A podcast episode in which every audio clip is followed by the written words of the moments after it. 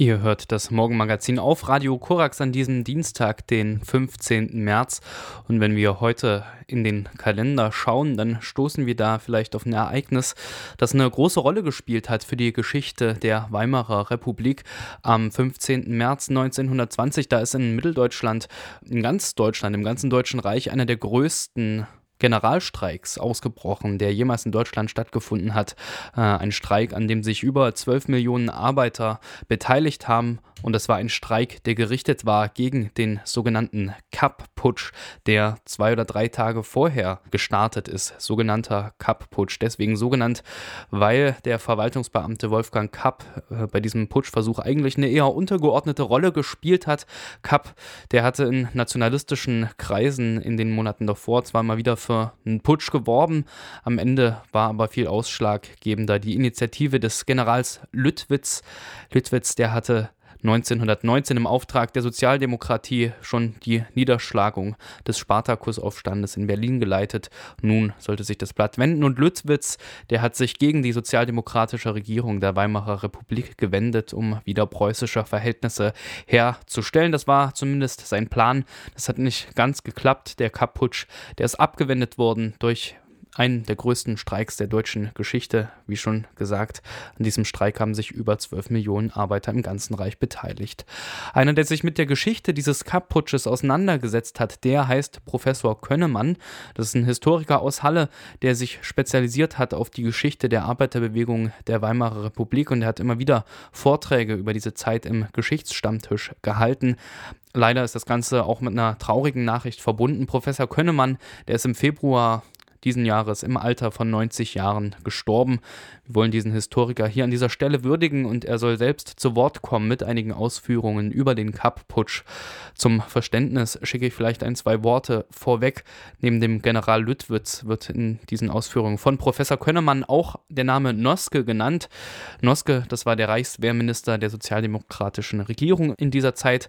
Und genannt wird außerdem die Marinebrigade Erhard. Das war ein Freikorps, das sich schon bei der Niederschlagung der Münchner Räterepublik ähm, hervorgetan hatte und das dann die Hauptstütze des Kaputsches gewesen ist. Also ein reaktionäres, nationalistisches Freikorps. Jetzt aber Professor Könnemann mit einigen Schilderungen, die kurz nach Bekanntwerden des Putsches 1920 einsetzen. Noske hat sofort reagiert und hat, als wir erstmal das Regierungsviertel sichern lassen, hat Haftbefehle ausgestellt und diese Haftbefehle waren nicht gegen Lüttwitz, sondern nur gegen Kapp, Oberst Bauer, Hauptmann Papst und noch ein paar andere nebensächliche Figuren. Aber Geheimrat Doyer, alles ist bekannt, Geheimrat Doyer im Innenministerium hat denen rechtzeitigen Wink gegeben, sodass die verschwinden. Nur der Papst wird erwischt. Aber er hat eine große Summe Geldes dem äh, Beamten geboten, jedenfalls er kommt frei. Jetzt kriegt er es mit der Angst zu tun, und fährt nach Magdeburg. Wenn er denkt, der Putsch ist verloren, wird nicht mehr. Am anderen Morgen erst erfährt er aus den Zeitungen, der Putsch ist doch erfolgt. Da setzt er sich in D-Zug und fährt nach Berlin. Aber was war nun geschehen? Kapp wollte regieren, konnte nicht, weil der Hauptmann Papst, der hatte die Kriegskiste. Was war die Kriegskiste? Da waren alle Proklamationen, da waren die ganzen schwarzen Listen drin, von zu verhaftenden Personen. Das war also praktisch die ganze Anatomie des Putsches. Jetzt hatte der praktisch nur seinen großen Reklamebefehl, nicht, äh, die, die, die Verkündigung, was sie alles für Ziele hat, so dreiseitiges Programm. Sonst war also praktisch nichts vorhanden. So, jetzt wieder zurück zu Noske. Haftbefehle raus, Sicherung des Regierungsviertels. Dann hat er die hohen Militärs zu einer Nachtsitzung zusammengerufen. Situation dargelegt. Also, was ist? Marinebrigade Erd marschiert auf Berlin. Nicht? Er ist dafür, sich mit ein paar MG in den Hintergrund zu legen und also dem mit bewaffneter Hand denen entgegenzutreten. Jetzt kommt die Stunde der Wahrheit. General Segt sagt, Reichswehr kämpft nicht oder schießt nicht auf Reichswehr. Wird bestritten, dass er das gesagt hat. Aber in der Sache hat er das so gesagt, nicht? Er wollte die Einheit der Reichswehr. General Reinhardt war der Chef der Heeresleitung, das war der allerhöchste, der Mann an der Spitze. General Reinhardt war der einzige General, der bereit war zu schießen. Aber es wurde nicht geschossen. Was war die Folge? Er hatte seine Autorität verloren, ihm blieb nichts als der Rücktritt. So, und nun ist die Frage, wie geht denn das nun weiter, die ganze Geschichte? Noske ruft jetzt erstmal die Regierung zusammen. Ebert, alle werden alarmiert, kommen Schlaftrunkende an und es wird diskutiert. Der äh, Vizekanzler Schiffer sagt, wenn sie noch lange diskutieren, werden sie alle auf dem Nest gefangen. Das heißt also, die Regierung flieht nach Dresden, weil sie meint, dort ist Hochburg Sozialdemokratie, da also sind sie sicher. Wir haben früher das immer als feige Flucht hingestellt. Nee, nee, das war es nicht. Allein durch die Existenz der Regierung konnte sie jetzt eine, die republikanischen Beamten an die Soldaten appellieren, bleibt eurem Eid auf die Republik treu. Es war also immer eine legale Gegenkraft da. Und sie konnte den Generalstreik ausrufen. Das heißt nicht die Regierung, sondern genauer genommen haben nur die sozialdemokratischen Minister, ganz genau gesagt, haben es auch nicht die Minister, sondern nur der Reichspressechef, der hat eine solche Verlautbarung, Aufruf zum Generalstreik geschrieben, schneidet der Militärklicke die Luft ab und, und, und, schöne Worte. Aber es war legal damit. Die Regierung hatte also den Generalstreik, der bisher verboten war, der laut Ausnahmezustand, der verhängt war, gar nicht hätte stattfinden dürfen, war jetzt legal. Das ist eine ganz wichtige Geschichte. De facto wurde der Generalstreik aber nicht von der Regierung, sondern wurde von den Gewerkschaften und von den Arbeiterparteien geführt. So, kaum in Dresden angekommen, muss die Regierung erfahren, dass der General Merker ihnen droht, nicht sie in Schutzhaft zu nehmen. Er dreht das so hin, er hat Befehl von Lützwitz bekommen, die Regierung zu verhaften. Er will sie nicht verhaften, sondern er will sie gegen Angriffe von außen schützen. Aber der Regierung war das also mulmig und sie flieht weiter nach Stuttgart. In der Meinung, sie ist dort sicher. So, jetzt muss ich noch mal etwas in ganz größeren Zusammenhang sagen. Wie sicher war denn die Regierung?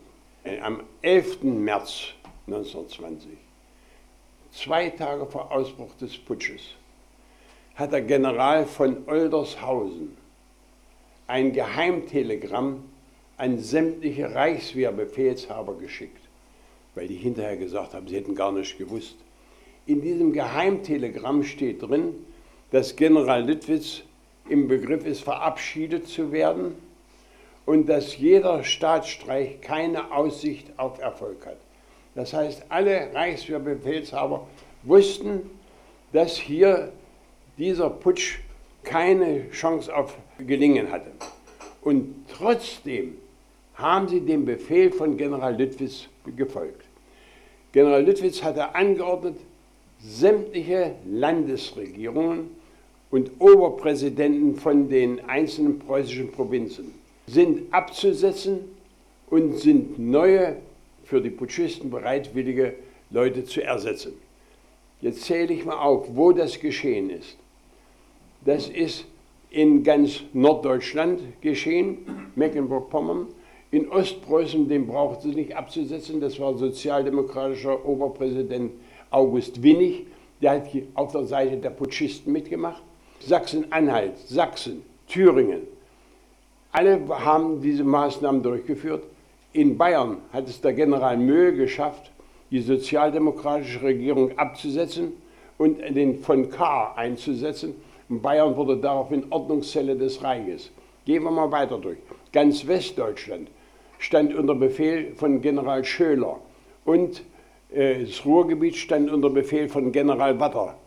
Die haben nicht gewagt, sich zu den Putschisten zu bekennen, aber haben ihn indirekt unterstützt, indem sie den Generalstreik bekämpft haben, Aufrechterhaltung von Ruhe und Ordnung. Und selbst in Süddeutschland, äh, in Württemberg, da war der General Haas, der hat seine Truppen, seine Offiziere abstimmen lassen, auf welche Seite sie sich stellen wollen. Und da haben nur zwei nicht äh, für die Regierung gestimmt, die anderen waren alle für Kapp.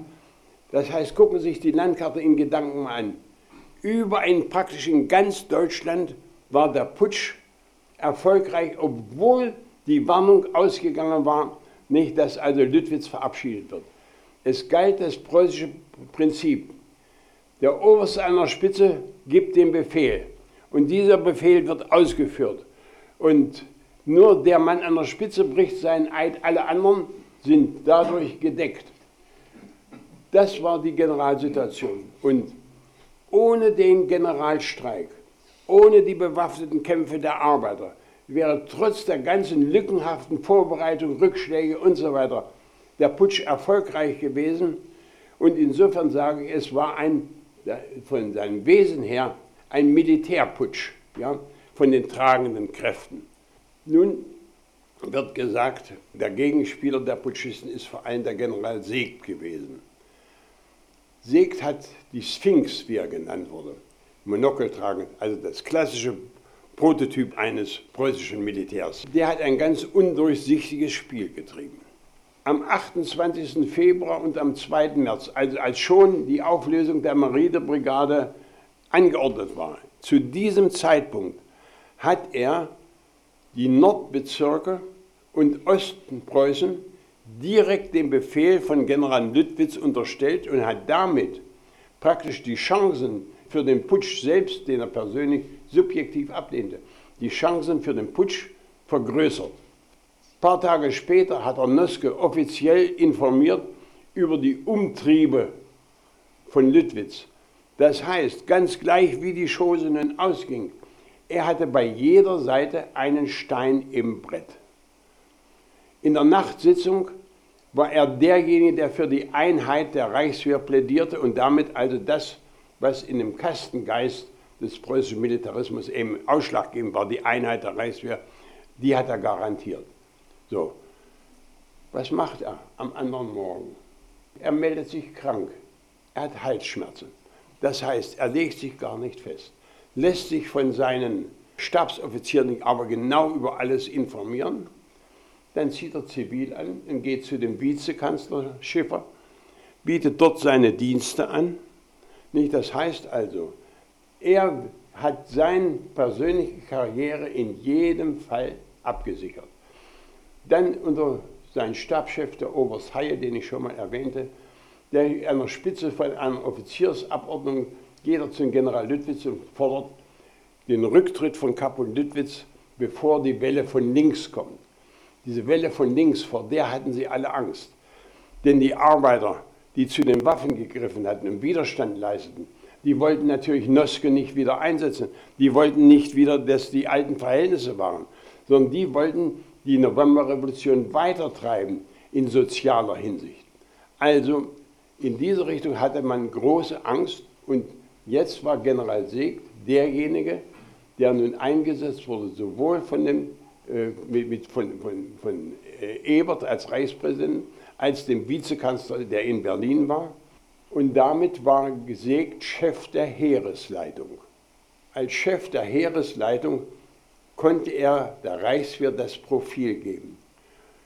Jetzt muss man sagen, der bisherige Chef der Heeresleitung, General Reinhardt, dessen Konzeption war, die Reichswehr, den Machtfaktor mit der Weimarer Republik zu versöhnen, sie zu integrieren.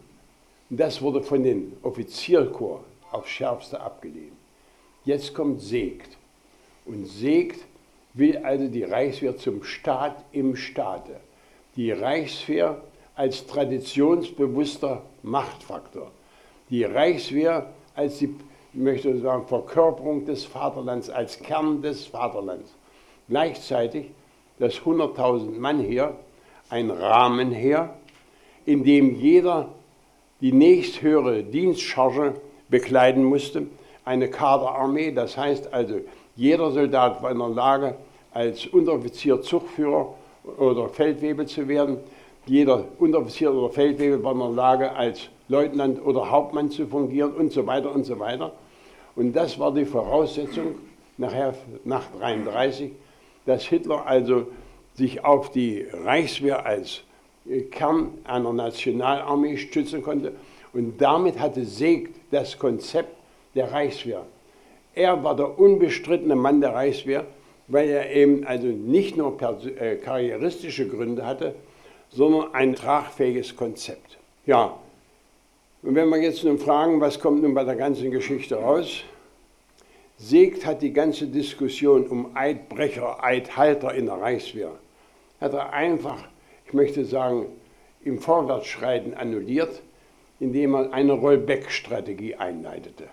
Das heißt also, die aufsässigen Freikorps wurden jetzt ins Ruhrgebiet geschickt, die wurden in, nach Thüringen, die wurden überall, wo es also Arbeiteraufstände gab, wurden die hingeschickt um jetzt die Arbeiter zu entwaffnen.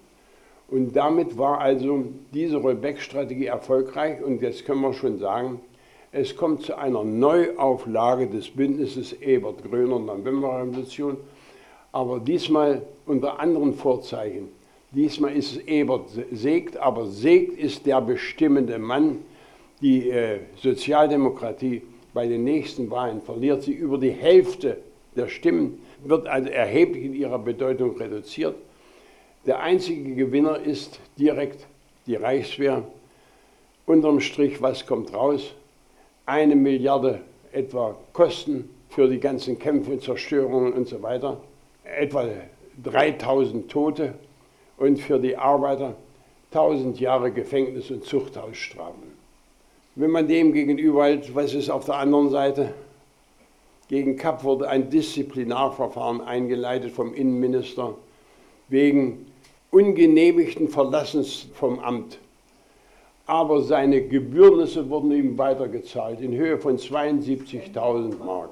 Die Offiziere, einschließlich General Lüttwitz, die, da geputscht hatten, die kriegten, nachdem Hindenburg 25 Reichspräsident geworden war, kriegten die all ihre Pensionen nachgezahlt. Ja.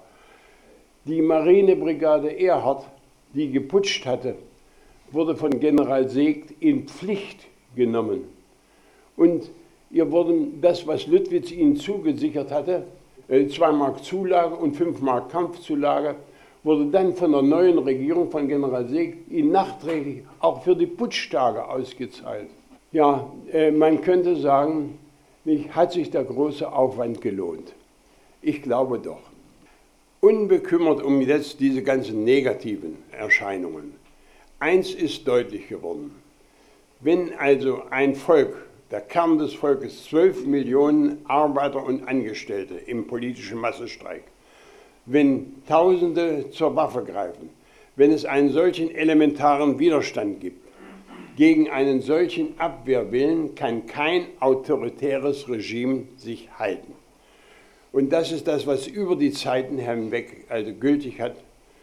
Soweit Professor Könnemann mit einigen Ausführungen zum Kapp-Putsch, der vor 96 Jahren stattgefunden hat und der genau heute vor 96 Jahren durch einen der größten Generalstreiks in der deutschen Geschichte abgewehrt wurde. Und ja, das ist vielleicht auch so ein bisschen eine Erinnerung an diesen Professor Könnemann gewesen, der nämlich leider im Februar verstorben ist. Ähm, Professor Könnemann, das ist ein Historiker gewesen, der sich hier in Halle mit der Geschichte der Arbeiterbewegung auseinandergesetzt hat, der äh, auf die Geschichte der Arbeiterbewegung spezialisiert war und äh, der in den letzten Jahren immer wieder Vorträge gehalten hat im Historiker-Stammtisch und der auch öfter zu hören gewesen ist bei Radio Korax in der Sendung Korax History. Wie gesagt, das auch als Erinnerung an Professor Könnemann und vielleicht auch so eine Art ähm, das Wissen, dass solche Professoren, solche Geschichtswissenschaftler ähm, sich äh, über so viele Jahre angeeignet haben, dass dieses Wissen auch auf eine gewisse Art und Weise weitergegeben wird.